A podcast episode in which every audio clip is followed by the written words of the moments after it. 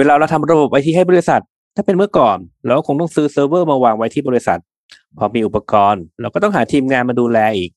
ยิ่งไปกว่านั้น เวลาผ่านไปที่เคยพอใช้ก็เริ่มจะไม่พอ ก็ต้องซื้ออุปกรณ์เพิ่ม วนอย่างนี้ไปเรื่อยๆ จะดีกว่าไหม ถ้าแทนที่เราจะใช้เวลากับการดูแลระบบ เราเอาเวลาไปโฟกัสกับธุรกิจของเรา วันนี้ Tech Monday กับผมปรุงฤทธิ์เจริญสุภกุลฟิลปรารถนาสัพประดิษฐ์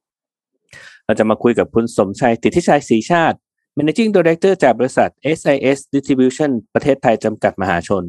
กับหัวข้อ Cloud Computing Services ระบบไอทีสำเร็จรูป จะเป็นอย่างไรนั้น ติดตามได้ในตอนนี้ครับ Take Monday Podcast brought to you by ใหม่เซเลนีโลชั่นและเจลอาบน้ำกลิ่นน้ำหอม ให้ผิวหอมพร้อมบำรุงติดทนทั้งวัน หอมไว้ มั่นใจกว่า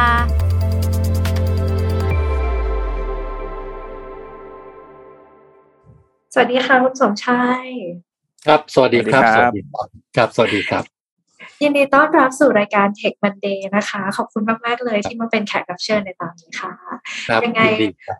รบกวนคุณสมชายค่ะ แนะนำตัวเองสั้น ๆ ให้ผู้ฟังได้รู้จักค่ะ ครับเอ่อผมชื่อสมชัยนะครับ สิทธิชัยศรีชาติก็เป็น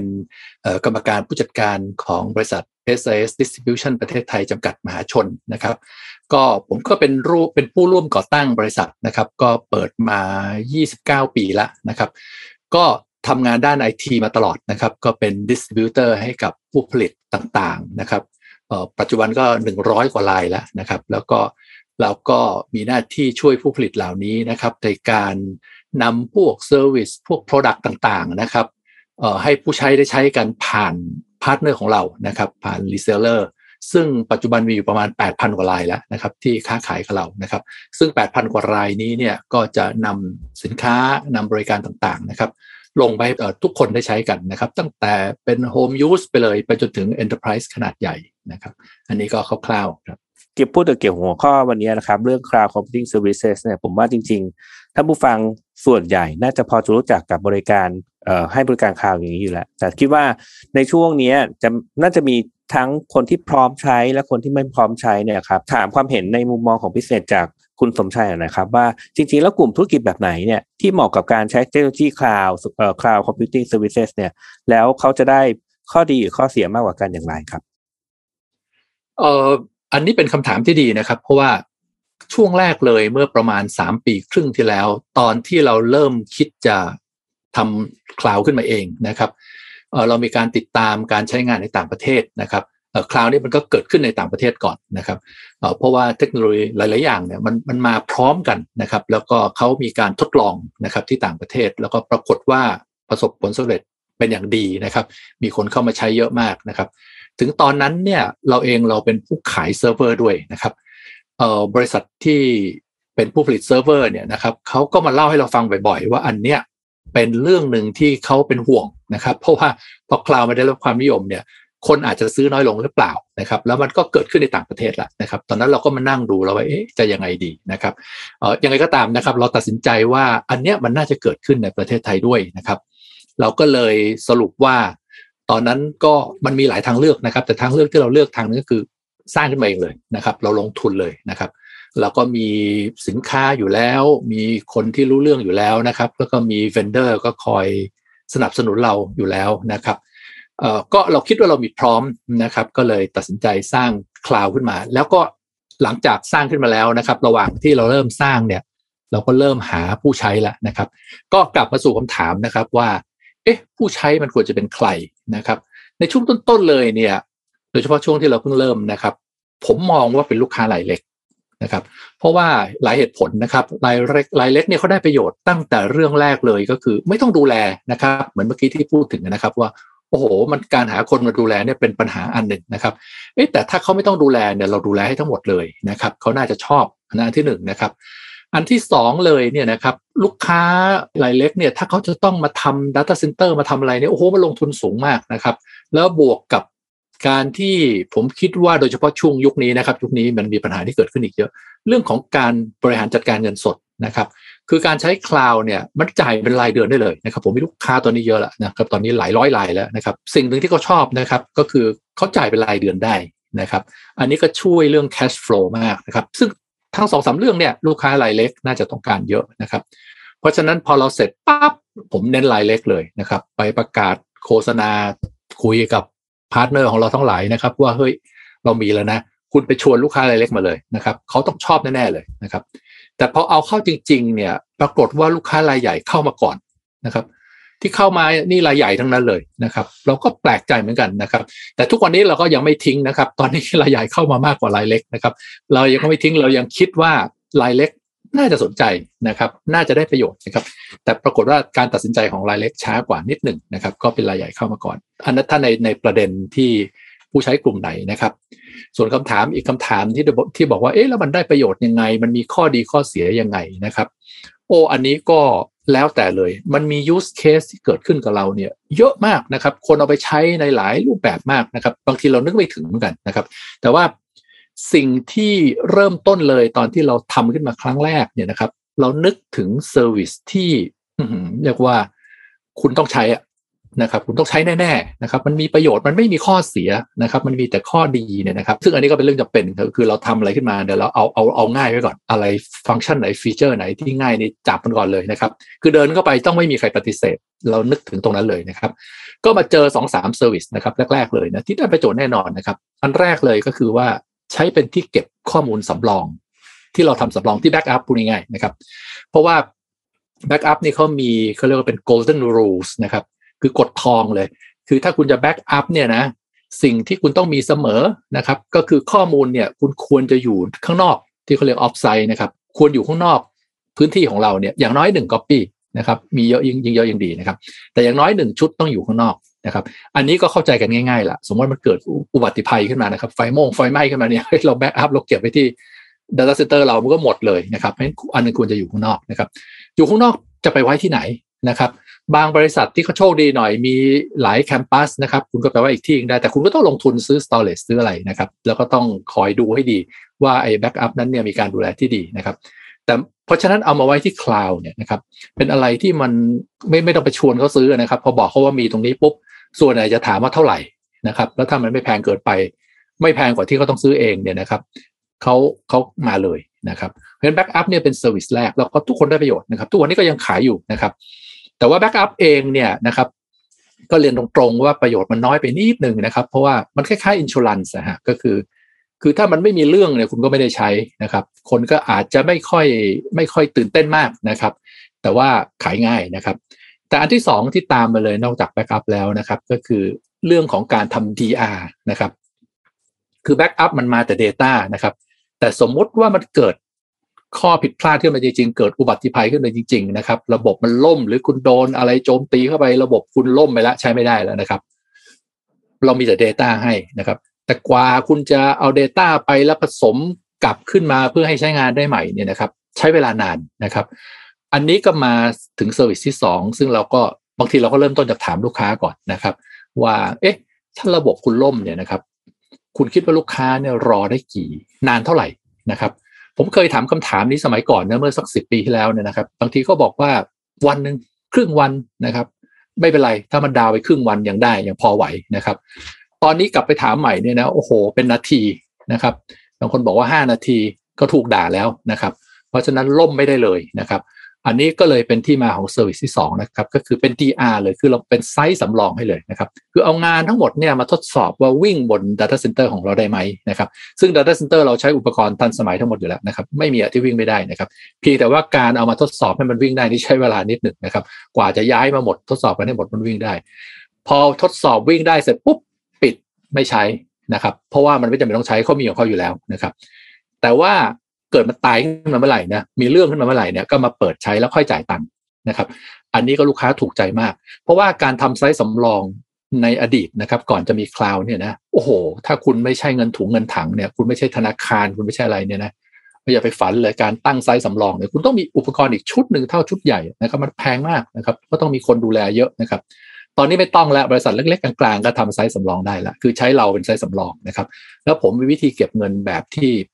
ทุกคนชอบมากนะครับ ก็คือไม่ต้องจ่าย ไม่ใช้ไม่ต้องจ่ายอะคือจ่ายเฉพาะค่า Data ที่มาฝากไว้ที่เรานะครับ ตัวแอปพลิเคชันตัวอะไรไม่ต้องจ่ายเลยเพราะเราก็ไม่ได้เปิดให้คุณใช้นะครับ เราเราเราปิดแอปพลิเคชันของคุณเนี่ยเรา shut down ไว้นะครับ จะเปิดเมื่อไรบอกมาเราเปิดเสร็จภายในไม่กี่นาทีนะครับ อย่างมากก็ครึ่งชั่วโมงเปิดเสร็จหมดแล้วนะครับ แล้วคุณก็มาเริ่มใช้ได้เลยนะครับ อันนี้ก็เป็นงานที่2นะครับ หลังจากนั้นก็มาเรื่อยๆแล้วนะครับ มันก็จะมีทีละ use case มาเรื่อยๆ เลยนะครับ รวมไปถึงอย่างที่พูดถึงเมื่อกี้นะครับว่า บางที่เริ่มคิดแล้วว่าเฮ้ยถ้าอย่างนั้นเนี่ยถ้ามันหลังจากเขาใช้มาแล้วสักพักหนึ่งเขาชอบแล้วเนี่ยครับเขาบอกของเขาเนี่ยนะครับ เลิกเลยดีกว่านะครับ บางคนก็ยังเลิกไม่ได้คือ อันนี้เราก็ไม่ได้เขาเลิกนะคือถ้าคุณมีอยู่แล้วเนี่ยใช้ไปเถอะนะครับ เราก็เสนอเป็นไฮบริดก่อนนะครับ คือใช้ของเราบางส่วนนะครับ ที่คุณมีอยู่ใช้ไปนะครับ แต่ถ้าคุณไม่พอเออมาเช่าใช้ของเรานะครับ หรือมีบางเรื่องบางช่วงเวลาอย่างเช่น สิ้นเดือน บางคนก็สิ้นไตรมาสบางคนก็สิ้นปีนะครับ ต้องออกรายงานเยอะมากนะครับ เครื่องที่มีอยู่นี่ไม่พอใช้ ก็ไม่เป็นไรมาเช่าเช่าเราแค่สองสาวันก็ได้เช่าช่วงสิ้นเดือนสิ้นไตรมาสสิ้นปีก็ได้นะครับ เราาออกรายงานได้ตามสบายเลยนะครับ เพราะว่าเรามีเซิร์ฟเวอร์เยอะนะครับ ก็มีหลาย use case นะครับ แต่ไฮบริดเนี่ยเป็น use case หนึ่งที่เหมาะเสมอโดยเฉพาะสำหรับผู้ที่มี data center อยู่แล้วนะครับ แต่มันมีลูกค้าอีกกลุ่มหนึ่งคือเปิดใหม่เลยอันนี้เราคิดมากเลย เปิดใหม่เนี่ยนะครับ ไม่ค่อยคุ้มละที่จะไปสร้าง data center เองไปทำอะไรเองนะครับ มาเช่าเราเนี่ยถูกกว่านะครับ อันนี้ก็เป็นเป็น use case ที่เริ่มเกิดขึ้นกับบริษัทใหม่ ๆ นะครับ อีกอันหนึ่งที่ตอนนี้เริ่มมานะครับ ก็คือโดยเฉพาะอย่างยิ่งตอนที่เรามี AWS แล้วเนี่ยนะครับ เราสามารถให้บริการบน AWS ได้ด้วยแล้วเนี่ยนะครับเออมันมีงานที่มันยากๆอะงานที่มันคล้ายๆกับทดลองใช้อยู่นะครับ อยากจะใช้เทคโนโลยีใหม่นะครับ เช่นอย่างนี้ฮะเช่น ตอนนี้สิ่งหนึ่งที่ฮิตมากนะครับในต่างประเทศนะครับแล้วเมืองไทยเริ่มมาแล้วนะครับ ก็คือเรื่อง Data Analytics นะครับ คือการเอาข้อมูลเนี่ยนะครับ มาแล้วก็เอาข้อมูลมาใช้งานให้เป็นประโยชน์ประกอบการตัดสินใจนะครับ ข้อมูลทั้งภายในและข้อมูลภายนอกนะครับ สมัยก่อนเนี่ยเวลาเราพูดถึง Data Analytics เนี่ยเราจะนึกถึงข้อมูลภายในอย่างเดียวนะครับ เพราะว่ามันยากมากที่จะเอาข้อมูลนอกนะครับ เดี๋ยวนี้ไม่จำเป็นละเดี๋ยวนี้นะครับ มันมีคนขาย Data นะครับ ในเมืองไทยยังมีคนขายน้อยในต่างประเทศนี่เยอะแล้วนะครับ คือ Data เกี่ยวกับอะไรเนี่ยที่เป็น Public เนี่ยผมผมยกตัวอย่างนี้นะครับ อย่างข้อมูลเกี่ยวกับพวกบัญชีต่างๆ พวกพวกงบการเงินเอองบการเงินของทุกบริษัทในประเทศไทยนะครับ เชื่อไหมครับมัน available นะเป็น public นะครับ อยู่ในเว็บไซต์ของกรมพัฒนาธุรกิจถ้าจะไม่ผิดนะครับ ผมไปดาวน์โหลดมาเรียบร้อยแล้ว เราใช้โรบอทดาวน์โหลดไปเลย ดาวน์โหลดมาใส่ไว้ใน Data Analytics ของเรานะครับ เพราะฉะนั้นนอกจากข้อมูลที่เรามีของเราเนี่ย สมมติผมผมพิกลูกค้าขึ้นมาลายหนึ่งนะครับ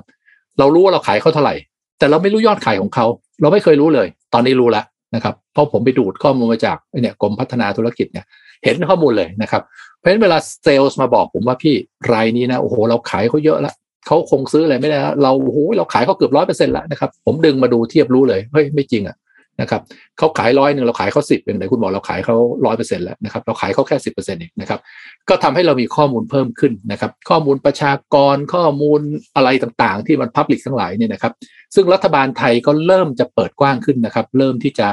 มีคำสั่งให้แต่ละหน่วยงานเนี่ยนะครับ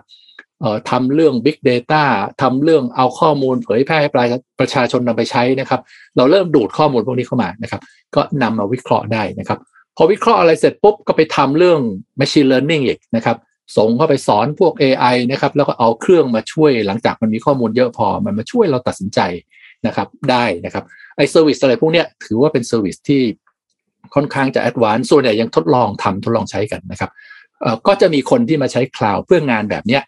เป็นกลุ่มใหญ่อีกกลุ่มหนึ่งนะครับ จริงๆ ตัวอย่างที่คุณสมชัยให้มาเนี่ยเรียกว่าครบถ้วนเลยนะครับ ตั้งแต่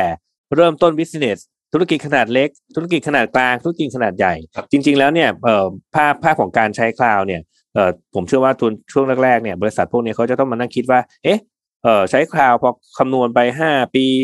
ราคามันสูงกว่าเซิร์ฟเวอร์ซื้อเซิร์ฟเวอร์ดีกว่าอะไรเงี้ยแต่เขาไม่รู้หรอกว่าจริงๆแล้วพอซื้อเซิร์ฟเวอร์มามาวางไว้ที่บริษัทเนี่ยมันมี cost อย่างอื่นที่จะต้องมาต้องมาใส่กับเซิร์ฟเวอร์ตัวนั้นอีกมหาศาลสักแค่ไหน อืมการใช้การใช้โซลูชันแบบนี้ก็น่าจะเป็นตัวเลือกหนึ่งที่ทำให้ความคล่องตัวมันสูงขึ้นนะครับสำหรับทุกๆทุกๆช่วงของ business เลยนะครับสำหรับคนที่มีอยู่แล้วนะ อันนี้ผมแนะนำไป เพราะว่าผมเคยวิเคราะห์เรื่องนี้เองด้วยนะครับ คนที่มีอยู่แล้วเนี่ยนะครับ คือการใช้คลาวด์เนี่ย จริง ๆ แล้วมันก็ไม่ได้ถูกซะทีเดียวนะครับ เพราะมันก็มี cost หลายอย่างเกิดขึ้น แต่ว่าเวลาเทียบต้องเทียบให้ดีนะครับยกตัวตัวอย่างนี้นะครับ ผมมีลูกค้ารายหนึ่งนะครับ เขาใช้เราเป็น DR ก่อน เขากำลังจะย้ายทั้งหมดมา ผมก็ถามเขาว่าพี่พี่มีอยู่แล้วเนี่ยทำไมพี่ถึงคิดจะย้ายมา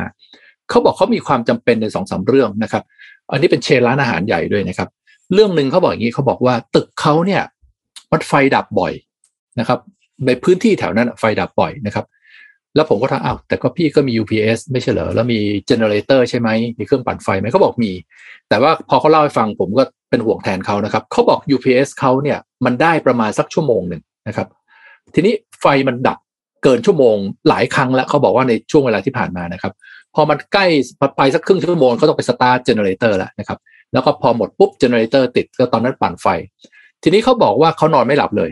คือช่วงนั้นเนี่ยนะครับ เรียกว่าถ้าเครื่องปั่นไฟมันเสียขึ้นมาเนี่ยนะไปเลยนะครับ ทั้งระบบล่มหมดเลยนะครับ แล้วเครื่องปั่นไฟเนี่ยไม่มีใครมีสองเครื่องนะครับ เพราะว่าถ้าเราอยู่บนตึกเนี่ยอย่างตึกผมเนี่ยตึกที่เราเป็นออฟฟิศผมนะครับ ผมมี Data Center ยังย้ายไปคลาวไม่หมดนะครับ ยังยังมีบางส่วนอยู่ที่ตึกเรา ผมก็ไปติดตั้งเครื่องปั่นไฟ ทะเลาะกับตึกเกือบตายนะครับ เพราะว่า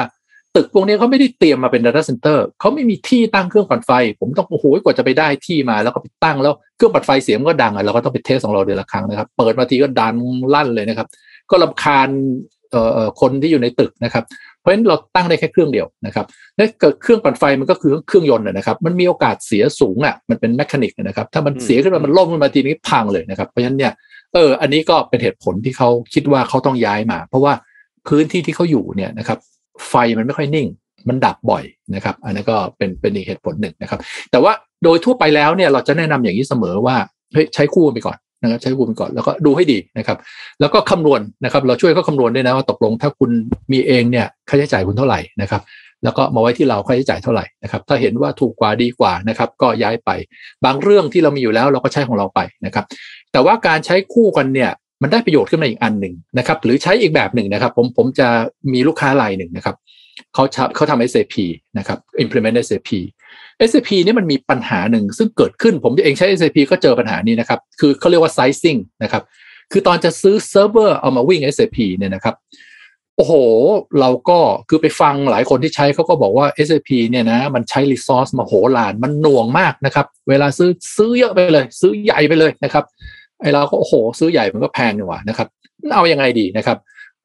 ที่เราใช้เองเราก็ต้องซื้อใหญ่ไปเลยนะครับพอดีเราเป็นคนขายด้วยนะซื้อใหญ่แต่ปรากฏว่าพอใช้จริงเฮ้ยมันไม่ได้ใช้เยอะขนาดนั้นนี่หว่า มันไม่ได้ใช้เยอะเลยนะครับ มันเราเราเราคาดการณ์ผิดนะครับ แต่อันนั้นก็ไม่เป็นไรผิดเป็นทางที่ดีนะครับ เพราะคนใช้ SAP หลายคนบอกว่ามันช้า มันไม่ไม่ค่อยมีใครบอกว่ามันเร็วนะครับ แต่ทีนี้คนที่มาใช้บนคลาวด์เราก่อนนะ เฉพาะช่วง develop นะช่วงทำ blueprint เนี่ยนะโอ้ประหยัดเงินมหาศาลเพราะช่วงนั้นเนี่ยมันไม่ได้ใช้จริงนะครับ ไม่งั้นคุณต้องซื้อไปแล้วนะ แล้วก็พอเสร็จปุ๊บ go live เนี่ยนะมา go บนคลาวด์เราก่อน ใช้ให้มันเห็นชัดๆก่อนผ่านไป 2 เดือน 3 เดือน 6 เดือน แล้วจะเห็นแล้วว่าตกลงว่าคุณต้องใช้เท่าไหร่กันแน่คุณต้องใช้กี่คอ คุณต้องใช้ memory เท่าไหร่ คุณใช้ storage เท่าไหร่พอนิ่งแล้วคุณอยากจะซื้อเองแล้วทีนี้ไปซื้อเลย จะได้ซื้อถูกนะครับก็ซื้อตรงที่ใช้เป๊ะเลยนะครับ แล้วผมก็บอกว่าไม่ต้องห่วงไม่ต้องซื้อเผื่อเยอะนะครับ ถ้ามันไม่พอขึ้นมาก็มาใช้คลาวผมใช้เป็นวันๆก็ได้ใช้เป็นครั้งๆใช้เป็นช่วงๆได้ใช้เป็นช่วงเส้นเดือนเส้นอะไรอย่างที่ว่าไปนะครับ อันนี้ก็ก็เป็นอีกอีกอีก use case หนึ่งที่ลูกค้าใช้แล้วได้ประโยชน์นะครับ เพราะฉะนั้นเนี่ยถามว่ามันแพงไหมผมเจอลูกค้าหลายรายเนี่ยผมช็อกเหมือนกันนะครับ ยอมรับว่าช็อกคือไปเจอรายหนึ่งเป็นเพื่อนกันเลยนะ ไม่คิดว่าเขาจะใช้ AWS นะครับ ไปถามเขาก็บอกเขาใช้อยู่ ผมถามว่าคุณจ่ายเดือนละเท่าไหร่เดือนละล้านกว่าบาทครับต่อเดือนนะล้านกว่าบาทนะ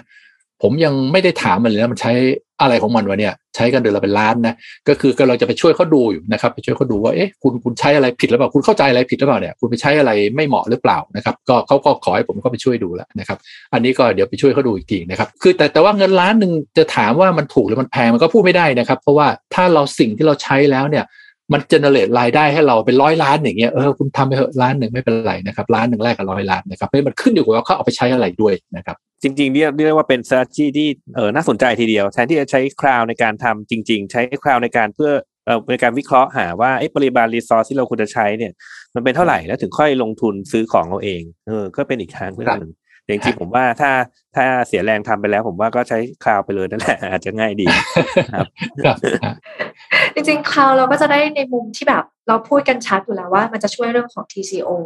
นะคะ แล้วก็มีประโยชน์ที่ทางคุณสมชัยเองก็แชร์มาเมื่อกี้ว่า ไม่ว่าจะเรื่อง high availability ความ flexible เอง เรื่องของความการ scale ไม่ต้องมากังวลเรื่องของ sizing แล้วก็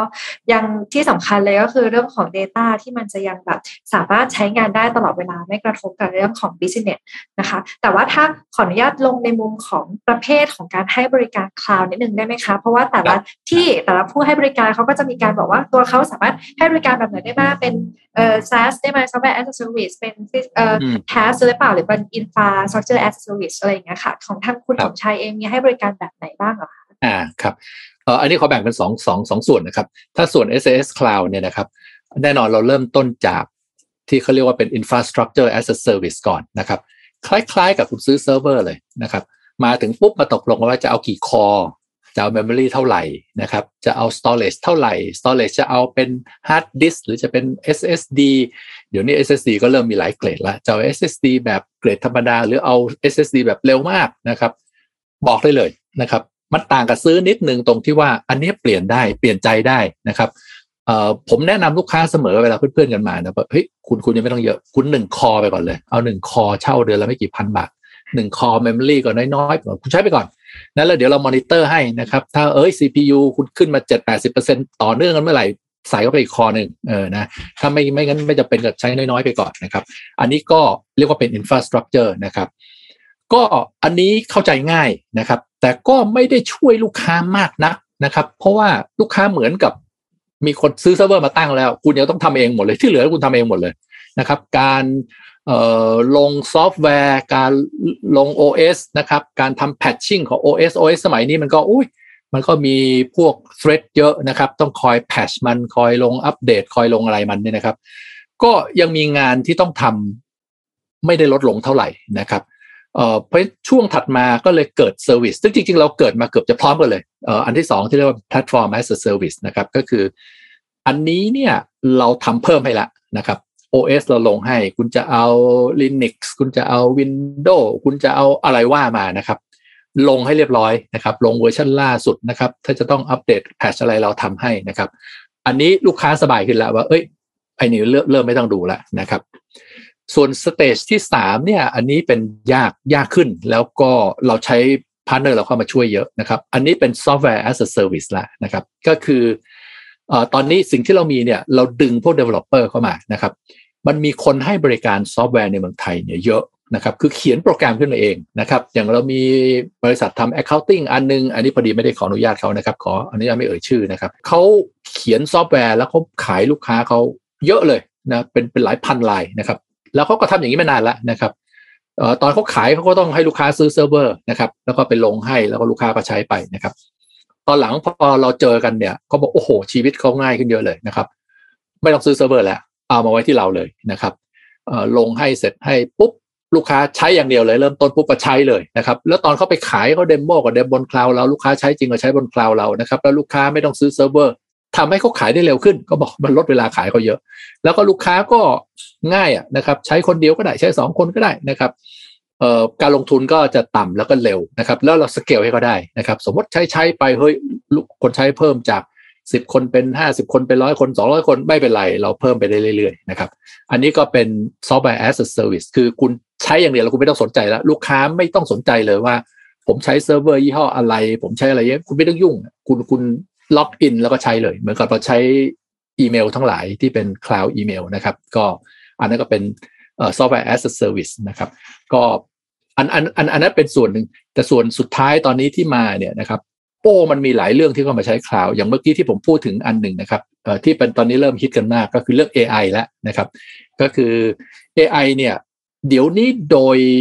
เทคโนโลยีเนี่ยมันซื้อหากันได้ละนะครับ แต่ถ้าคุณต้องซื้อเนี่ยคุณจะปวดหัวมากนะครับว่าคุณจะซื้อยี่ห้อไหนอะไรยังไงนะครับ อันนี้ก็ไม่ต้องซื้อถ้าไปใช้คลาวด์เช่น AWS นะครับก็จะมี AI Engine ที่เก่งเลยนะครับ คุณมีหน้าที่สอนมันอย่างเดียว แล้วเขาก็มีแพลตฟอร์มให้โหลด Data เข้าไปนะครับ แล้วก็บอกมันว่าไอ้แบบนี้ถูกแบบนี้ผิดแบบนี้ yes แบบนี้ no สอนไปไปเรื่อยๆ ส่งตัวอย่างเข้าไปเรื่อยๆนะครับพอสอนไปไปถึงจุดหนึ่งมันเก่งแล้วเนี่ยนะครับ ทีนี้มันช่วยคุณตัดสินใจได้ละพอมันเห็นข้อมูลขึ้นมานะครับ มันจะตัดสินใจแทนคุณได้นะครับ อันนี้ก็เป็นเรียกว่าเป็น AI as a service แล้วกันนะครับ คือไม่ต้องลงทุนละนะครับ ไม่ต้องลงทุนอะไรเลยนะครับ เอาขนแต่ Data เข้าไปนะครับ training เนี่ยบางทีพวกนี้มัน train ได้ด้วยนะ คือพอแพลตฟอร์มใหญ่พอเนี่ยสมมติคุณจะ train เรื่อง basic เนี่ย train ให้รู้จักว่าคนนี้ผู้ชายคนนี้ผู้หญิง อะไรพื้นพื้นฐานฐานอะไรเนี่ยนะมันมีคน train เรียบร้อยแล้วนะครับถ้า train เรื่องซ้ำๆนี่เราไม่ต้อง train แล้วนะครับมันเอามา train เรามา train แต่เรื่องที่เกี่ยวกับธุรกิจเรานะครับ อันนั้นก็ก็เป็นเป็นอีกรูปแบบหนึ่งนะครับของของ cloud service ฮะ จริง ๆ แล้วเนี่ยค่ะ ถ้าเกิดว่าย้อนไปสักประมาณ 5 ปีที่แล้วบิวว่าลูกค้ายังคงกลัวๆกับการที่เอา Data ในธุรกิจของเขาขึ้นมาไว้บนคลาวด์อยู่เลยนะคะ แต่ว่าปัจจุบันน่ะทุกคนน่ะเวลาเราเข้าไปเจอลูกค้าก็จะมีการพูดถึงว่าเอ้ยเรามีการย้ายไปใช้คลาวด์เยอะขึ้นแล้ว ถ้าอย่างนั้นในมุมมองของผู้ให้บริการอย่างคุณสมชัยบ้างค่ะ แนวโน้มของการย้ายขึ้นมาใช้คลาวด์เนี่ย ปัจจุบันลูกค้าในไทยเป็นยังไงบ้างล่ะคะเออดีขึ้นเยอะครับ เออแรกๆอย่างที่ว่าเลยนะครับ ตรงเป๊ะเลย ลูกค้ากลัวหลายเรื่อง เรื่องแรกก็กลัวว่า เอ๊ะไอ้คลาวของเราเนี่ย มันดีไหมนะ มันจะล่มไหมเนี่ยนะครับ เกิดเขาไปใช้บนคลาวแล้วมันล่มขึ้นมานี่เขาแย่เลยนะครับ หรือว่าเนี่ยเอ๊ะเดต้ามาไว้ที่เรา มันปลอดภัยไหมเนี่ย เราเชื่อจะไปเปิดดูข้อมูลเขาไหมอะไรอย่างเงี้ยนะครับ มีคำถามพวกนี้มีความกลัวเนื่องจากมันเป็นเรื่องใหม่ อันนี้ก็เรื่องปกตินะครับบางคนก็จะกลัวกันนะครับ บางครั้งเนี่ยต้องหลบไปคุยกับเจ้าของนะครับ เจ้าของเขามักจะใจถึงกว่านะครับ เจ้าของบอกอ่ามีงี้ด้วยเหรอโอเค ใช้เลย สั่งเลยใช้เลยนะครับ เพราะว่ามันมีปัญหาหลายเรื่องที่เขาเจออยู่แล้วนะครับเขาไม่ค่อยห่วงเท่าไหร่แต่ว่าโอเค คนทำงานเนี่ยเราต้องแก้ปัญหาเขาด้วยนะครับ ทีนี้อย่างเรื่องที่บอกว่า เออระบบมันจะล่มไหมมันดีไหมเนี่ยนะครับเราพาลูกค้าไปดู เราเล่าให้เขาฟัง เราเขียนไดอะแกรมให้เขาดูนะครับ ยืนยันรับรองได้ว่าสิ่งที่เรามีเนี่ยนะครับ ถ้าไม่ดีกว่าก็เท่า ๆกันกับที่ลูกค้ามี ส่วนใหญ่เราจะดีกว่า นะครับ เราใช้อุปกรณ์ที่ทันสมัยกว่าดีกว่านะครับ เกือบทุกชิ้นนะครับ จนกระทั่งลูกค้ายอมรับแล้วว่าสิ่งที่เรามีเนี่ย ดีกว่าเขาดีกว่าที่เขามีนะครับ การดูแลเราดีกว่าเยอะนะครับ เพราะว่า Data Center ที่เราไปอยู่สองที่เนี่ยนะครับ มันมีไฟจากสองแหล่ง คือเมืองไทยเราเนี่ยนะครับ ที่เราไม่ได้ tier สี่คือคือ Data Center เนี่ยเขามีตัววัดตัวหนึ่งนะครับ ว่ามันร้อยเปอร์เซ็นต์ไหม ถ้ามันไม่ร้อยมัน 99 จุดกี่จุดเนี่ยเออมันมีโอกาสล่มไหมนะครับมันมีเทียสี่เป็นเทียที่สูงสุดนะเทียสี่สิ่งที่จะได้เทียสี่เนี่ยคุณต้องมีทุกอย่างสามระบบ คือการมีสองนี่ไม่ได้ tier สี่นะสองเนี่ยมันล่มอันหนึ่งระหว่างที่มันล่มแล้วเนี่ยนะครับอีกอันนึงมันล่มได้ไงถูกไหมฮะคือสมมติว่าคุณมีสำรองกัน พอสำรองนี่เสียไปเฮ้ยแล้วอันนี้มันหรือมันวิ่งอยู่ตัวเดียวมันจะล่มอะนะครับเพราะฉะนั้นมันมีโอกาสที่จะล่มสองอันนะครับ ถึงแม้เปอร์เซ็นต์จะต่ำนะครับ แต่ tier สี่นี่มีสามอันเลย พอมีสามอันคุณล่มไปอันหนึ่งเนี่ยนะโอ้โห แล้วอีกอีกอันนึงมันจะล่มอีกแล้วอีกอันนึงมันจะล่มอีกเนี่ยนะน้อยมากนะครับ โอกาสเกิดขึ้นน้อยมากนะครับ เพราะฉะนั้นเนี่ยแต่ว่า Data Center ที่เราใช้เนี่ยได้ tier สามครึ่งนะไม่ไม่ถึงสี่เพราะระบบไฟนี่แหละนะครับ คือไฟเนี่ยนะบ้านเราเนี่ย เออ บ้านเราเนี่ยเราต้องซื้อไฟจากการไฟฟ้าอยู่กรุงเทพเนี่ยก็ต้องการไฟฟ้าอะไรนะนครหลวงเท่านั้นนะครับ เราจะไปซื้อการไฟฟ้าภูมิภาคมาอีกสักอันหนึ่งมันไม่ได้อะมันไม่ข้ามเขตกันนะครับ นครหลวงกับภูมิภาคมันแบ่งกันชัดเจนมันไม่แย่งลูกค้ากันนะครับเอ่อเพราะฉะนั้นเนี่ยเออตรงนี้เราทำอะไรไม่ได้จริงๆนะครับ แต่ว่าเขาก็ฉลาดนะ Data Center นี้เขาไปดึงไฟมาจากสองสถานีย่อย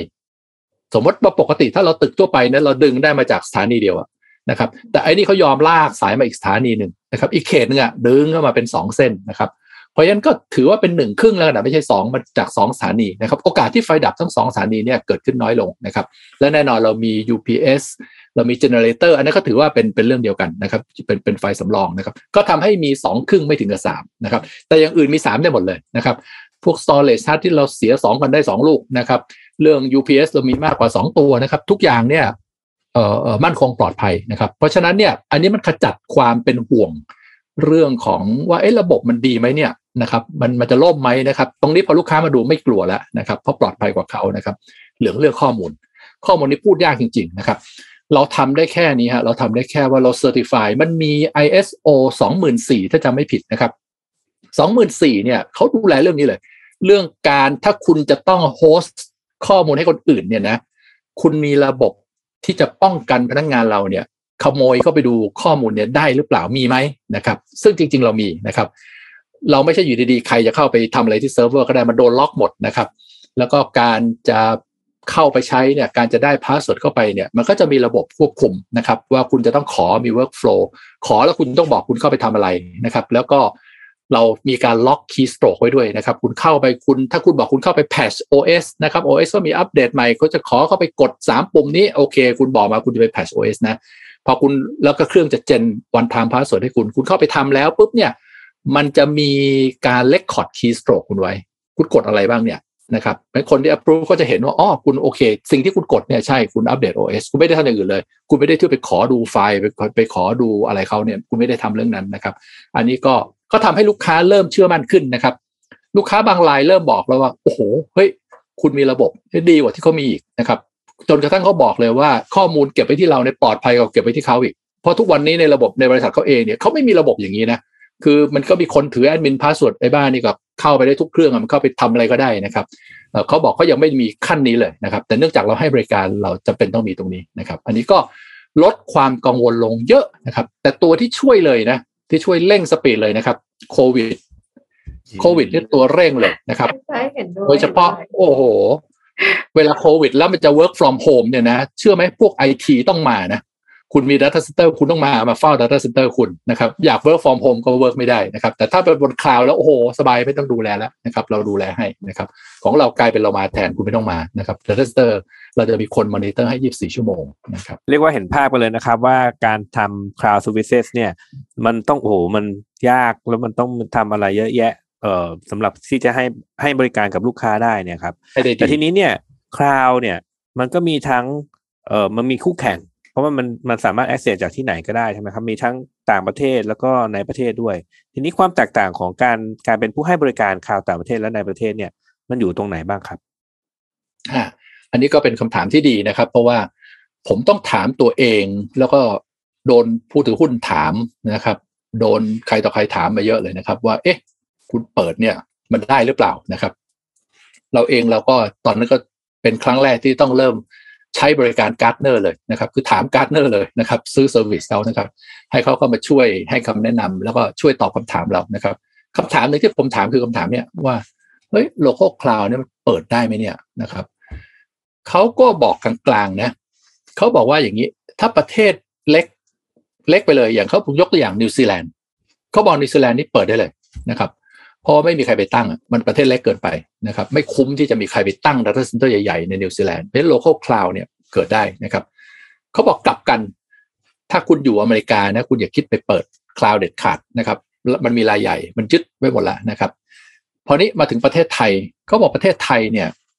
มันจะว่ามันใหญ่มันก็ไม่ได้ใหญ่ขนาดนั้น จะว่ามันเล็กมันก็ไม่ได้เล็กมากนะครับเขาบอกว่าสักวันหนึ่ง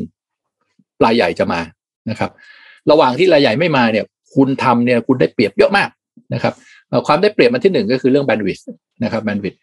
คือการมีเซิร์ฟเวอร์อยู่ในประเทศ พวกพวกเราถ้าเคยใช้อินเทอร์เน็ตนะเคยใช้เขาเรียกอะไร speed test นะครับคุณลอง test เซิร์ฟเวอร์ในประเทศนะโอ้โห คุณเช่าเท่าไหร่ได้เท่านั้นเลย คุณเช่า gig หนึ่งมันก็ gig หนึ่งอะคุณ speed test กับเซิร์ฟเวอร์ในประเทศนะเพราะ bandwidth ในประเทศมันถูกมากนะครับเราซื้อไม่อั้นเลย มันมันใกล้เต็มเราซื้อใกล้เต็มเราซื้อนะครับมันไม่ต้องรอให้มันเต็มนะครับ แต่ว่าเวลาเราซื้อแบนด์วิดต่างประเทศเนี่ยนะครับมันแพงมากนะครับ ซื้อนี่ต้องเกรงใจหน่อยนะครับ ต้องซื้อกันคือถ้ามันจะนานๆเต็มทีก็ให้มันเต็มไปบ้างนะครับเอ่อแล้วก็ต้องซื้ออย่างประหยัดหน่อยนะครับเพราะฉะนั้นแบนด์วิดเนี่ยพวกคลาวในประเทศนี้จะได้เปรียบมากนะครับ นอกจากนั้นเนี่ยตัวได้เปรียบที่สองนะครับก็คือคือนอกจากแบนด์วิดแล้วก็ latency นี่เรื่องเดียวกันนะครับ เรื่องการ response time พูดง่ายๆนะครับในประเทศมันดีกว่า โดยเฉพาะอย่างยิ่งของเราเนี่ยเรา partner กับผู้ให้บริการ Interlink นะครับ Interlink เนี่ยเขาช่วยเราลากลิงก์ไปที่ลูกค้าเราเกือบจะทุก site เลย เราไปขายที่ไหนมันลากลิงก์ไปขายที่ไหนลากลิงก์ไปนะครับ มัน hop เดียวอะ คือคือใช้คลาวด์เหมือนกับใช้ LAN storage เราเหมือนกับอยู่ในวงแลนเขาเลยเพราะมัน hop เดียวถึงเขาเลยนะครับ เพราะฉะนั้นเนี่ยเรื่องเรื่อง latency เรื่อง bandwidth เรื่อง response time ทุกอย่างนี่ดีหมดนะครับ อันนี้เป็นข้อได้เปรียบของคลาวด์ในประเทศนะครับเอ่ออีกอันหนึ่งก็คือบางคนก็ห่วงเรื่อง Data นะครับ ว่าเอ๊เดต้าไปอยู่นอกประเทศเนี่ยนะมันอันตรายไหมนะครับ จริง ๆ ประเทศไทยเราเนี่ยนะครับ ไม่ถึงกับอันตรายมากนะครับเพราะเราไม่ได้เป็นศัตรูกับใคร ไทยนี่เราไม่ค่อยทะเลาะกับใคร แต่ถ้ามันเป็นยกตัวอย่างอะไรเดียวอะจีนกับอเมริกาแล้วกันคู่นี้ชัดนะครับ รับรองเลยนะครับ บริษัทจีนไม่ไปใช้คลาวในอเมริกาเด็ดขาด นะครับเพราะวันดีคืนดีคุณคุณคุณคุณพี่คุณพี่ทรัมป์ซึ่งซึ่งไม่ได้เป็นประธานาธิบดีแล้วนะครับ อาจจะบอกว่าตัดมันเลยไม่ให้มันใช้ตัดมันทิ้งไปอะไรอย่างเงี้ยตายเลยคือคุณขืนส่งข้อมูลไปไว้ในประเทศเขานะครับและประเทศที่มันเป็นคู่แข่งกันไอ้เงี้ยมันจะไม่ใช้ซึ่งกันและกันนะครับ ประเทศไทยเราไม่ค่อยมีปัญหานี้มากนะครับ แต่ว่าก็อาจจะมีปัญหาทางกฎหมายนะครับ อย่างเช่น PTPA เนี่ยพอมันออกมาเนี่ยนะครับ มันบอกว่าเฮ้ยมึงต้องรับผิดชอบนะ ข้อมูลอะไรเงี้ยนะครับแหมถ้าข้อมูลไม่อยู่ในประเทศไทยแล้วมันจะไปจับใครนะครับ มันจะไปจับคนอยู่ต่างประเทศกฎหมายเราไปไม่ถึงประเทศเขานะครับเพราะฉะนั้นบางทีเขาก็จะบอกว่าไม่ได้ข้อมูลต้องอยู่ในเมืองไทยนะครับ เวลาใครทำอะไรผิดผมจะได้จับคุณได้อะไรประมาณนั้นนะครับ และเรื่องของการ maintain data ข้อมูลไว้ในประเทศไทยนะครับ อันนี้ก็เป็นอันหนึ่งแต่สุดท้ายอันหนึ่งที่เราเจอว่าเอ่อ local cloud เนี่ยช่วยได้นะครับ ก็คือเรื่องของความ flexible ไม่ว่าจะเป็นเรื่องของการเก็บเงิน ไม่ว่าจะเป็นเรื่องเรื่องของระบบแล้วกันนะครับ ผมเจอลูกค้า SAP HANA เนี่ย บางรายมาถึงก็บอกเลยว่า เขาขอแบบนี้ได้ไหม บางคนระบุยี่ห้อมาเลยนะ คือมาใช้คลาวด์แล้วระบุยี่ห้อด้วยนี่ก็น่าเกลียดไปนิดหนึ่งนะครับ แต่เราก็ทำให้นะ ผมขอใช้เซิร์ฟเวอร์ยี่ห้อนี้ได้ไหม ผมโอโอเค พี่เดี๋ยวจัดให้นะครับ ผมขอไม่แชร์กับใครได้ไหมบอกอ๋อโอเคเดี๋ยวจัดให้นะครับ ก็จ่ายจ่ายนิดนึงแล้วการจ่ายเพิ่มนิดนึงนะครับ แล้วก็ทำให้ได้หมดครับ อันนี้ก็คือความ flexible เรื่องเรื่องเราคล่องตัวนะครับ จะเอายังไงว่ามานะครับ แต่ว่าสิ่งที่คลาวต่างประเทศเนี่ยเขาได้เปรียบเรามากสองสามเรื่องเลย จริงๆ หลายเรื่องอะนะครับ แต่เรื่องหลักๆ เลยเรื่องที่หนึ่งก็คือเรื่องของการสเกลนะครับ คืออย่าง Amazon เนี่ยโอ้โห มันสเกลเขาเขียนว่าเกือบจะไม่จำกัดนะนะคืองานใหญ่แค่ไหนเขาก็รับได้นะครับ อย่างช่วงที่มันมีรัฐบาล มีการสนับสนุนเงินนะนะครับไอ้อะไรนะจ่ายครึ่งเดียวอะไรอย่างเงี้ยนะครับหรือหมอพร้อมหรืออะไรเงี้ยที่อยู่ดีๆ คุณทำแอปขึ้นมา แล้วคุณเปิดให้ใช้เนี่ยแล้วคน log เข้ามาใช้กันทีหนึ่งยี่สิบล้านคนอย่างเงี้ยนะครับเขาเคยมาถามผมนะ ว่ารับไหมผมบอกผมไม่รับพี่งานอย่างนี้ไม่เอา คือโดนด่าแน่นอนนะครับ คือเราสเกลไม่ได้เร็วขนาดนั้นนะครับเราผมจะมีเซิร์ฟเวอร์หลายร้อยตัวแล้วก็จริงนะ แต่โอ้โห ถ้าบอกว่าวันรุ่งขึ้นเนี่ยคุณต้องปึ้งขึ้นมาคน 20 ล้านคนมาเนี่ยไม่กล้าจริง ๆ นะครับ ไม่อยากเสียชื่อนะครับ พวกนี้เสร็จคลาวด์ต่างประเทศหมดนะครับ พวก Amazon พวก Azure พวกเนี้ยเขาเขารับได้นะครับอย่าว่าแต่ 50 ล้านเลยนะครับ ถ้าผมจำไม่ผิดเนี่ยนะ Netflix เนี่ย host อยู่บนคลาวด์นะครับคุณจะคนใช้คุณจะเพิ่มจากล้านคนเป็นร้อยล้านเป็นพันล้านเขารับได้ไม่มีปัญหานะครับเป็นเรื่องเรื่องสเกลเนี่ยอันนี้เสร็จเขานะครับอ่ออีกเรื่องหนึ่งที่จริงๆว่าไปแล้วคลาวด์มันเกิดขึ้นจากตรงนี้นะอันนี้ ผมเคยไปอ่านที่มาของ AWS นะครับว่าเขาเป็นคนแรกที่ทำคลาวเป็นเรื่องเป็นราวนะครับว่ามันเกิดขึ้นยังไงทำไมเขาถึงเกิดขึ้นได้นะครับเขาบอกมันเกิดมาจากพวก DevOps ก่อนนะครับคือพวกพวกเขียนโปรแกรมนะครับคืออย่าง Amazon เขาเขาไม่ได้มองว่าเขาเป็นบริษัทขายหนังสือนะเขาบอกเขาเป็นบริษัทไอทีนะครับเขาเอาเทคโนโลยีมาช่วยในการทำธุรกิจที่บังเอิญเขาเลือกธุรกิจขายหนังสือก่อนนะครับเพราะธุรกิจขายหนังสือเนี่ย มันใช้เทคโนโลยีเข้ามาช่วย disrupt ได้ง่ายนะครับหนังสือซื้อปุ๊บมาปั๊บอะไรอย่างเงี้ยนะครับ แต่ว่าตัวเขาเองเขาเป็น developer เขามีทีมโปรแกรมเมอร์ที่ใหญ่มากนะครับโปรแกรมเมอร์เขาเคยเจอปัญหาเหมือนกับที่ทุกบริษัทเจอนะครับคือทีมโปรแกรมเมอร์กับทีม infrastructure นี่มันคนละทีมนะครับคนละทีมกัน เพราะฉะนั้นสมมติโปรแกรมเมอร์อยู่ดีๆ บอกว่า พี่อยากได้เซิร์ฟเวอร์สักตัวหนึ่งนะครับ เอามา test โปรแกรมนี้หน่อยนะครับ ถึงแม้จะเป็นบริษัทเดียวกันนะ ถึงแม้จะใช้ VMware กดปุ๊บมาปั๊บเนี่ยนะ เชื่อไหมบางทีสามวัน ของผมบางทีสี่ห้าวันอะภายในผมนะครับสี่ห้าวันเพราะว่าแหมก็คนดูเซิร์ฟเวอร์เขาไม่ว่างอะตอนนี้เขาไปทำงานนู้นอยู่คุณ request ก่อนเดี๋ยวพรุ่งนี้มาทำให้นะครับ พอเซิร์ฟเวอร์เสร็จอ้าวขอ storage อีกขอออกเน็ตอีก network อีกจะใช้อะไรเท่าไหร่สี่ห้าวันนี้ต้องเร่งกันนะต้องตามกันนะโทรตามพี่เร็วๆหน่อยเขารออยู่นะเออก็ถึงจะทำให้นะครับ แต่ว่า Amazon เขาเจอปัญหานี้มานานแล้ว เขาทำเป็น automate หมดเลยนะพอโปรแกรมเมอร์ใช้จิ้มปุ๊บมาปั๊บเลยเสร็จเลยใช้เลยนะครับพอจิ้มอีกทีหนึ่ง test เลยนะครับ ออกเน็ตได้อะไรได้นะครับ เพราะฉะนั้นพวกนี้เนี่ยมันเป็นสวรรค์ของคนพัฒนาโปรแกรมนะครับ หลังจากที่ developer ที่เคยทำงานอยู่ที่ AWS ลาออกไปไปทำงานที่อื่นนะครับเขาก็บอกว่าเนี่ยเขาอยากได้อย่างนี้บ้างนะครับ ขอมาใช้เรื่องนี้ได้ไหมนะครับ AWS ก็เลยคิดไปทำเป็นธุรกิจซะเลยนะครับ คือทำแพลตฟอร์มให้ ในสำหรับที่เหมาะสำหรับการพัฒนาแอปพลิเคชัน แล้วนอกจากนั้นก็มี tool ต่างๆนะครับพวกที่พวก developer มันใช้กันเอ่อพวก tool ในการทำนู่นทำนี่นะครับเขาเปรียบเหมือนกับว่าเขาเป็นเขาเป็นเลโก้นะครับคือโปรแกรมหลายเรื่องเนี่ยมันเขียนทิ้งไว้แล้ว ถ้าคุณจะทำเรื่องนี้ไม่ต้องทำมีโปรแกรมแล้ว ถ้าคุณจะทำเรื่องนี้ไม่ต้องทำแล้วเพราะการเขียนโปรแกรมแล้วก็ไปเขียนบน AWS เนี่ยนะครับ มันเหมือนกับเลโก้ล้วเอามาต่อเลยได้ไหมถ้าคุณทำเรื่องนี้เอานี่มาต่อ ถ้าคุณต้องการสี่เหลี่ยมเนี่ยคุณไม่ต้องเขียนเลย เอานี่มาปุ๊บปุ๊บเป็นสี่เหลี่ยมแล้ว แต่แน่นอนคุณต้องการแหมยี่สิบแปดมุม ต้องอย่างงี้คุณก็เขียนเองนิดหน่อยนะครับ แต่คุณเอาอะไรพื้นฐานมาเยอะแล้วนะครับ อันนี้ก็เอามารวมปุ๊บก็ก็ทำให้สามารถที่จะพัฒนาโปรแกรมได้เร็วนะครับ อันนี้ก็เป็นข้อได้เปรียบของคลาวต่างประเทศที่เขาเขาให้บริการมาก่อนเราเขาทำไปนานแล้วนะครับเขามีเรื่องที่เยอะมากนะครับที่เขาทำได้ดีกว่านะครับ ก็จะแตกต่างกันประมาณอย่างนี้ครับ ครับจริงๆก็เห็นเห็นภาพชัดเจน คือเราอยู่ในแอเรียเดียวกัน เราก็ต้องมีมี flexibility ให้กับลูกค้าเราได้มากกว่า อยากจะได้อะไรแล้วก็ปรับแต่งได้ แต่ในใช่ขณะที่มันเป็น global level เนี่ยเขาก็มีเรื่องของขนาดของเขาที่ใช่ที่ใหญ่อลังการมากเขาก็ scale scalability อันนั้นเขาก็สู้เขาก็ชนะเราไปใช่ถูกไหมครับใช่แต่ทีครับนี้เนี่ยถ้าเกิดว่าจะมาเจาะนิดนึงครับว่า SAS เนี่ยจะเป็นหนึ่งในผู้ให้บริการคลาวด์เหมือนกันเนี่ย service ที่เป็น challenge เอ่อหรือภาพลักษณ์ที่ที่เอ่อ SAS ช่วยแก้ปัญหา challenge ของลูกค้าได้เนี่ยตอนเนี้ยมันมีอะไรบ้างครับเออผมก็ผมสนใจเรื่องนี้มากนะครับคำถามนี้ผมก็สนใจมาก คือเวลาลูกค้ามาใหม่แต่ละคนเนี่ยนะผมมักจะถ้ามีเวลาผมจะถามเสมอว่าเฮ้ยเขามาใช้ทำอะไรเนี่ยเขาเข้ามาทำไมเนี่ยนะครับเอ่อก็เปลี่ยนไปเรื่อยๆนะครับเอ่ออย่างที่เรียนครับแรก ๆเลยเนี่ย ตอนนั้นช่วงนั้นผมช่วยหาลูกค้าด้วยนะอย่างช่วงแรกๆอย่างที่บอกครับเรื่องแบ็กอัพเรื่อง DR แบ็กอัพกับ DR นี่ เสมอนะครับ เป็นอะไรที่ลูกค้าใช้ประโยชน์ได้เสมอ แล้วยังมาได้เรื่อยๆ เพราะว่าเอ่ออันนี้น่าตกใจนะครับ น่าตกใจ คือยังมีบริษัทอีกเยอะมากที่ไม่ได้ backup นะครับ อันนี้ไม่น่าเชื่อนะครับ ผมผมเวลาเจอเซลส์ผมเจอลูกค้าเนี่ย มักจะเจอ dealer เนี่ยบอกเขาเสมอว่า เวลาเข้าไปขายลูกค้านะ ช่วยดูเรื่องนี้ให้เขาหน่อย เพราะผมก็เจอมาเยอะที่พอมันโดน attack นะโดน ransomware attack เนี่ยนะโอ้โห หมดเลยอะ่ะต้องไปจ่ายอะไรนะไอ้เงิน ransom เนี่ยจ่ายบิตคอยอะไรเนี่ยนะโอ้ย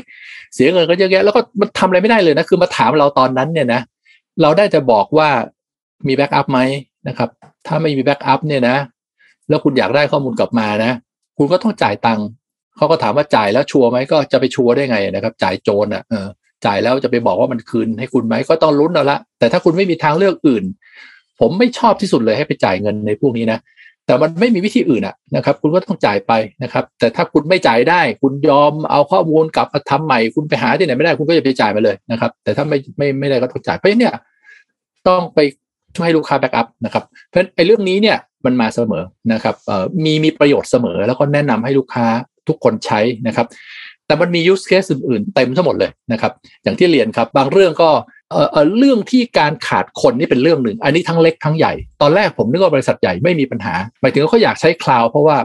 เขารู้สึกว่าคนที่จะมาดูแลระบบเนี่ยมันหายากขึ้นแล้วนะครับมันแพงขึ้นแล้วมันก็มี disrupt เวลาพนักงานลาออกเนี่ยนะเออแต่ถ้ามาใช้ cloud เนี่ยโอเค มันเป็นมาตรฐานนะครับ แล้วก็เรามีคนดูให้มันมีระบบระเบียบอะไรนะครับ คือคนนี้ออกแล้วก็มีคนนึงมาแทนนะครับเออก็ เพราะฉะนั้นการขาดแคลนคนบุคลากรเนี่ยเริ่มเป็นแนวโน้มใหม่นะครับที่ทำให้คน move เข้ามาที่ cloud มากขึ้นนะครับ แล้วก็อ่าเรื่องที่เรื่องที่มันสเกลได้มันใช้มากใช้น้อยได้เนี่ยนะครับ อันนี้โควิดมาช่วยนะครับ ผมมีลูกค้าโรงแรมมาใช้นะคือเวลามาใช้ cloud แน่นอนเราอยากให้เขาเซ็นสัญญายาวนะครับ ถ้าเซ็นสามปีได้เลยให้เซ็นสามปีเลยนะครับ ก็จะได้ราคาพิเศษนะครับ แต่ว่าเวลาจ่ายเนี่ยจ่ายรายเดือน อันนี้รู้อยู่แล้วนะครับแต่ขอเซ็นสามปีหน่อยเราจะได้สบายใจนะครับ หลายโรงแรมมาเซ็นกับเราสามปีนะครับแล้วมาใช้ แต่พอเขาเกิดเหตุขึ้นมาโรงแรมถูกปิดเนี่ยนะครับ เรา waive ให้เขาเลยนะคือคุณไม่ต้องจ่ายจริงๆ โดยหลักแล้วเขายังต้องจ่าย minimum ให้เรานะครับแต่เรา waive ไปเลยเพราะอันนี้เห็นใจเขาจริงๆนะครับหรือพวกร้านอาหารอย่างเงี้ยที่มันโดนปิดอย่างเงี้ยนะเออเราก็ไม่รู้จะเก็บเงินเขายังไงก็ไม่เป็นไรนะครับเออ ก็เวฟไปนะครับแต่หรือใครยังพอไหวก็จ่ายเรามาสักนิดนึงแล้วกันนะเรามีค่าไฟค่าอะไรที่เราต้องจ่ายนะครับ แต่ถ้าคุณไม่ไหวก็ไม่เป็นไรเวฟไปนะครับ อันนี้ก็เริ่มเป็นอีกเหตุผลหนึ่งแล้วนะครับ ว่าอนาคตเนี่ยนะหลังจากเปิดประเทศแล้วเนี่ยนะอันนี้ก็ว่าอย่าให้เกิดขึ้นแล้วกันนะครับ มันอาจจะโดนปิดอีกรอบหนึ่งนะสมมุตินะครับมีโอ้โหเดลต้า plus plus plus นะครับระบาดขึ้นมาอุ้ยตายนะครับปิดโดนล็อกอีกรอบหนึ่งนะครับ เดี๋ยวก็ไอ้ที่เปิดเปิดไปก็ปิดอีกนะครับ เพราะฉะนั้นการใช้คลาวมันมี flexibility นะครับ คือเอ่อเรียกว่าอยากจะใช้เยอะใช้เลยนะครับ ไม่อยากใช้แล้วก็ไม่ต้องจ่ายนะครับ ตอนนี้ก็เราก็พยายามเวฟให้ลูกค้าได้ง่าย ให้ลูกค้าเช่าสั้น ๆ ได้นะครับ แต่ก่อนเนี่ยเซลล์ผมทีมงานนี่เขาบอกว่าขอมินิมัมปีหนึ่งใครไม่ปีหนึ่งไม่ขาย ผมบอกเฮ้ยอย่า เราอุตส่าห์เป็นคลาวแล้วนะ เอาเราเราไม่คิดเป็นรายชั่วโมงก็ดีแล้วนะครับ เอาว่าเป็นรายรายเดือนแล้วกันลูกค้ามักจะไม่ค่อยมีปัญหาที่จะจ่ายรายเดือนนะครับ แต่โดยระบบมันมาทำรายชั่วโมงได้แล้วนะฮะ เก็บเป็นชั่วโมงก็ได้นะครับ แต่เรายังไม่ขี้เกียจไปเปิดบินเยอะขนาดนั้นนะครับ ก็ขอเป็นรายเดือนนะครับ อันนี้ก็เป็นเป็นอีก use case หนึ่งที่เข้ามาเยอะขึ้นครับจริงๆว่า flexible มาก ๆ เลยนะคะจริงวันนี้ก็ได้ตัวอย่างหลาย ๆ อย่างอย่าง use case เช่น การที่เอามา สำรองข้อมูล การเป็น DR สายหรือว่าการทำเรื่องของ platform as a service เป็นพวก ERP ทำ VDI บนได้นะคะรวมถึงพวก accounting ต่างๆ ที่เป็นซอฟต์แวร์ที่สามารถให้บริการผ่านคลาวในประเทศไทยได้แล้วนะคะ อีกอย่าง domestic link เราต้องบอกแบนด์วิดมหาศาลก็เป็นข้อดีมาก ๆ ที่จะทำให้ลูกค้าเลือกใช้ cloud provider ที่ตั้งอยู่ในประเทศไทย ถ้างั้นบิวมีคำถามสุดท้ายค่ะ เป็นคำถามที่เกี่ยวข้องกับเทคโนโลยีที่อาจจะเสริม คู่มากับการใช้เทคโนโลยี cloud นะคะ จะเห็นได้ว่า cloud เนี่ยจริงๆมัน enable สิ่งใหม่ ๆ ขึ้นมาให้เราคุณสมชัยพอจะแชร์ได้ไหมคะว่าจะมีเทคโนโลยีอะไรที่จะเกิดมาคู่กับ cloud บ้างคะอาจจะไม่ไม่ไม่ได้เชิงคู่กับ cloud นะครับ แต่ว่ามัน cloud เนี่ยทำให้มันเกิดขึ้นได้นะครับ คือคือหลายเรื่องที่มันเกิดขึ้นในยุคนี้เนี่ย บางทีเราก็สงสัยนะว่าเอ๊ะเรื่องนี้ทำไมมันมาเกิดตอนนี้บอกอ๋อ เวลาบางเรื่องมันจะเกิดขึ้นได้ ก็ต่อเมื่อมีเทคโนโลยีประกอบกัน คือมีเรื่องนี้มีเรื่องนี้มีเรื่องนี้มีเรื่องนี้มีเรื่องนี้พร้อมกันพอดีห้าเรื่องมาทำให้เรื่องนี้เกิดขึ้นได้นะครับเอายกตัวอย่างนี้ก็ได้ไอไอไอแอปที่เรียกแท็กซี่อะนะครับแอปที่เรียกแท็กซี่โอ้มันใช้หลายเทคโนโลยีเลยนะ มันใช้เรื่อง 4G ถูกไหมครับ มันต้องเชื่อมได้ มันใช้ GPS นะครับ มันใช้ cloud นะครับ เพราะถ้าไม่มี cloud เนี่ยมันรับโหลดงานอย่างนี้ไม่ได้นะครับ โอ้มันใช้หลายเรื่องมันใช้ map ใช้ digital map ให้เป็นประโยชน์ มันใช้หลายเรื่องมาก เป็นมาพร้อมกันมันเกิดแอปขึ้นอย่างนี้ได้ เพราะว่าบางทีเราก็มีคำถามแล้วเอ๊ะทำไมเราไม่ฉลาดเลยวะทำไมเราไม่คิดทำแอปนี้เมื่อ 20 ปีที่แล้วนะครับว่าอ๋อ 20 ปีที่แล้วมันไม่มีตั้งหลายเทคโนโลยีมันทำไม่ได้นะครับ มันมาเกิดขึ้นพอดีแล้วไอ้คนที่มันคิดเรื่องนี้ประเดี๋ยวมันเห็นพอดีเลยว่าไอ้ห้าเรื่องนี้มันเกิดขึ้นพร้อมกันมันจับประลวงมันทำเรื่องนี้ได้นะครับเอ่อคลาวก็เลยเป็นตัว enable ให้เกิดธุรกิจอื่น เยอะมากอย่างที่เราคิดกันไม่ถึงเลยนะครับ ยกตัวอย่างอย่างครับสมัยก่อนเนี่ยนะครับ การที่สมมติเราเป็นคนผลิตอะไรสักอย่างนะผมเป็นผู้ผลิตกล้องก็ได้นะเออกล้องนี่ก็ใช้คลาวนะครับ ผมเป็นผู้ผลิตกล้องแล้วอยู่ดีๆ ผมบอกว่าเฮ้ยผมอยากจะ manage กล้องตัวเนี้ยจากที่จากที่ไหนก็ได้ในโลกนี้นะครับ กล้องทุกกล้องนะครับ สามารถผมจะเข้าไปแล้ว ผมจะเข้าไปเห็นข้อมูลจากมันได้นะครับทำไม่ได้เลยถ้าไม่มีคลาวนะครับพอมี cloud เนี่ย บริษัทเล็ก ๆ ก็ทำเรื่องนี้ได้นะครับเพราะแต่ก่อนถ้าคุณจะทำนี้โอ้โหคุณต้องมาตั้งเซิร์ฟเวอร์ไม่รู้ต้องแล้วไม่รู้ต้องตั้งกี่ตัว แล้วต้องตั้งในกี่ประเทศอะนะครับเพื่อให้มันให้ service ตรงนี้ได้นะครับเป็น cloud มันก็เลยเป็นตัว enable ให้เกิดเทคโนโลยีต่างๆ อีกหลายเรื่องทำให้มันเกิดขึ้นได้นะครับ แต่แต่เรื่องหนึ่งที่สำคัญนะครับ แล้วก็อันนี้ผมก็เห็นว่าเป็นเรื่องที่เราต้องทำกันต่อไปนะครับ เพื่อช่วยแก้ pain ให้กับลูกค้านะครับ ก็คือคุณมี cloud แล้วก็จริงนะครับเอ่อแต่ว่า คุณต้องแน่ใจว่าคุณเข้าถึง cloud ได้นะ คุณต้องเข้าถึง cloud ได้ ไม่ติดขัดนะครับ ซึ่งอันเนี้ยมันมีเรื่องของลิงก์มาเกี่ยวข้องด้วยนะครับ เพราะฉะนั้นเนี่ยการจะใช้ cloud ให้ดีเนี่ยนะครับ ต้องดูให้ครบทุกส่วนนะครับ ส่วน cloud ถึงแม้มันจะนิ่งแล้วนะ แต่ถ้าจากออฟฟิศเราหรือจากบ้านเราเนี่ยนะครับ ไปที่ cloud เนี่ยแล้วลิงก์นี่มันตายขึ้นไป มันมี single point of failure ที่เขาเรียก single point of failure นะครับ ก็เป็นปัญหาได้เหมือนกันนะครับ มันอาจจะตายหรือมันอาจจะช้าอาจจะมีปัญหานะครับ เพราะฉะนั้นเนี่ยเดี๋ยวนี้หลายๆออฟฟิศเนี่ยก็จะเริ่มมีลิงก์มากกว่าหนึ่งลิงก์ละนะครับไอ้เทรนด์ตรงนี้มันมาที่บ้านเลยนะครับ อย่างบ้านผมเนี่ยเป็นตัวอย่างเลยนะครับ ผมใช้อยู่ลิงก์เดียว ไม่พูดลิงก์ของใครนะนานๆทีมันตายทีนะครับ มันตายที่ผมเดือดร้อนมากนะครับ เพราะว่าผมอยู่เส้นเดียวแล้วผมทำงานจากบ้านนะครับ แล้วบางทีเนี่ยแหมเราก็ใช้ประชุมอย่างเงี้ยนะครับ หรือบางที ผมอยู่ในตลาดหลักทรัพย์ด้วยต้องไปออกรายการอัปเดตเฮ้ยกำลังออกอัปเดตอยู่เฮ้ยมันมันกระตุกขึ้นมาทีนี่ผมหัวใจจะวายนะครับ เพราะว่าโอ้โหมันมีผู้ถือหุ้นฟังอยู่อะไรอย่างเงี้ยนะครับ ก็ผมเพิ่มเป็น 2 ลิงก์เรียบร้อยแล้วนะครับ ก็จะต้องมีอุปกรณ์มาจัดการให้ 2 ลิงก์นี้รวมกัน แล้วก็เชื่อมต่อกับ cloud ได้นิ่งได้แน่นอนนะครับ ซึ่งอันนี้ก็ผมคิดว่าหลาย ๆ บริษัทก็ที่เรา depend on cloud มากขึ้น depend on การต่อเชื่อมมากขึ้นเนี่ยนะครับ เราก็ต้อง เอาเครื่องมือเครื่องไม้เครื่องมือพวกนี้มาช่วยด้วยนะครับ แต่ว่าก็ยืนยันครับว่าการมีคลาวด์เนี่ยมันทำให้หลายอย่างที่ไม่เคยคิดว่ามันจะเกิดขึ้นได้ มันเกิดขึ้นได้แล้วนะครับ มันทำให้คนไทยเด็กไทยก็ได้ สมมติคุณจะทำแอปขึ้นมาแอปหนึ่งนะครับ คุณจะทำแอปเล่นเกมแล้วเก็บตังค์แอปละห้าบาทสิบาทแล้วคุณจะทำอะไรเนี่ยนะครับ ถ้าคุณทำเสร็จแล้วเนี่ยนะครับ คุณจับขึ้นคลาวนะ โอเคเลย ไม่มีคนมาใช้คุณก็ไม่ต้องจ่ายตังค์ นะครับ แต่ถ้ามีคนมาใช้อยู่ดีๆ เกม หรือแอปที่คุณทำมันฮิตขึ้นมา 20 ล้านคนใช้นะครับ ก็ 20 ล้านคนเข้ามาใช้งานได้นะครับ คุณก็ให้บริการเขาได้ อันนี้ก็เป็นหนึ่งตัวอย่างที่คลาวมาช่วยทำให้หลายเรื่องเนี่ยมันเป็นไปได้แล้วนะครับ เรียกว่าวันนี้เนี่ยโอ้โหครบถ้วนจริงๆ use case สำหรับการใช้ cloud computing services นะครับ แล้วก็รวมถึงประสบการณ์ตรงเลยในการ implement ระบบเอ่อตัว service ตัวนี้ให้กับผู้ใช้บริการนะครับ เรียกว่าน่าจะพอของปากของเขาแล้วครับคุณสมชัยเอ่อก่อนจากการเนี่ยคุณสมชัยอยากจะมีอะไรฝากให้ท่านผู้ฟังไหมครับ ครับ ก็เอ่อส่วนหนึ่งนะครับ ผมก็คิดว่าเราเองเนี่ยเราเป็นบริษัทที่เอ่อนำเทคโนโลยีนะครับ เข้ามาป้อนให้กับเรียกว่าผู้ประกอบการนะครับเอ่อ ทั้งรายใหญ่รายเล็กนะครับรายใหญ่ผมไม่ค่อยห่วงนะครับผู้ประกอบการรายใหญ่เนี่ยนะครับมี SI ใหญ่ๆนะครับไปดูแลนะครับอย่างดีบางบางทีเวนเดอร์เองก็มีเรียกว่ามีเซลส์ของตัวเองมี Account Manager เข้าไปดูแลนะครับแต่ที่ผมสนใจเป็นพิเศษนะครับแล้วก็เป็นความรับผิดชอบของเราก็คือบริษัทขนาดกลางขนาดเล็กนะครับที่มีอยู่เยอะมากนะครับพวกนี้เข้าถึงเทคโนโลยีได้ไม่ดีเหมือนบริษัทใหญ่นะครับ อันนี้ก็เป็นความพยายามอันหนึ่งของเรานะครับที่จะ ทำงานร่วมกับพาร์ทเนอร์ของเรานะครับ แล้วก็นำสินค้าดีๆ เทคโนโลยีดีๆนะครับเข้าไปเสนอให้กับลูกค้าเหล่านั้นให้มีโอกาสได้ใช้กันนะครับ ซึ่ง cloud เนี่ยเป็น service อันหนึ่งนะครับ ซึ่งแรก ๆ ผมไม่ค่อยมั่นใจเท่าไหร่ แต่มาถึงตอนนี้เนี่ยมั่นใจมากนะครับว่ามันให้ประโยชน์จริง ๆ นะครับ มันทำให้ถูกลงนะครับ อันนี้ยืนยันนะครับว่าส่วนใหญ่แล้วทำให้ถูกลงนะครับ ไอ้ที่ทำให้แพงขึ้นเนี่ย ผมคิดว่ามันมองแค่อย่าอย่าเรียกว่าแพงขึ้นเลย คุณใช้จ่ายกับมันเยอะนะครับ อันนี้ก็เป็นเรื่องปกติ ถ้าคุณใช้เยอะมันไม่ต่างกับคุณซื้อเยอะหรอกนะถ้าคุณใช้เยอะคุณซื้อเยอะคุณก็จ่ายเยอะนะครับแต่การใช้เยอะเนี่ยถ้าเราดูให้ดีว่าสิ่งที่เราใช้แล้วมันได้ result มันได้ประโยชน์คืนมาคุ้มค่าเนี่ยนะครับมันก็เป็นเรื่องปกตินะครับถ้าคุณใส่เงินเข้าไปเยอะแล้วคุณใส่ไปร้อยหนึ่งแล้วมันคืนมาล้านหนึ่งอย่างเงี้ยนะครับก็ก็ควรจะใส่นะครับเพราะฉะนั้นก็ขอให้นะครับพิจารณา ธุรกิจคลาวนะครับมองมองให้ดีนะครับว่าเราจะใช้มันในการลดค่าใช้จ่าย ในการลดความเสี่ยงได้ยังไงนะครับ เพราะตอนนี้เนี่ยพิสูจน์ละพิสูจน์กันมาทั้งต่างประเทศทั้งในประเทศ พิสูจน์กันมาเยอะแล้วนะครับว่าใช้แล้วได้ประโยชน์ครับยังไงก็